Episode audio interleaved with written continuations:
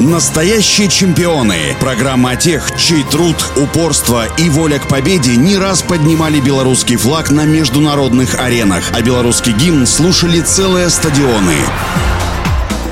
Всем доброго дня, у микрофона Василий Данилов. Алексей Гришин родился в Минске 18 июня 1979 года. Изначально родители привели Алексея в спортивную гимнастику, однако позже услышали о наборе группы по фристайлу и перевели сына в эту секцию. Гришин начал занятия лыжным триеборием, лыжным балетом, магулом. Первую награду спортсмен получил на юношеском чемпионате мира во Франции, где Гришин стал серебряным призером соревнований. В 1998 спортсмен отправился на свои первые в жизни зимние Олимпийские игры игры, которые проходили в Нагано, Япония. Там Алексей Гришин стал восьмым. Спортсмену понадобилось ровно 4 года, чтобы завоевать первую медаль на зимних Олимпийских играх в Солт-Лейк-Сити. Стоит отметить, что пока это была лишь бронза. Однако это была для национальной сборной Республики Беларусь единственная медаль этих игр. В этом же году Алексей Гришин был признан спортсменом года Беларуси. Также за высокие спортивные результаты на международных соревнованиях в 2002 году атлет был награжден медалью за трудовые заслуги.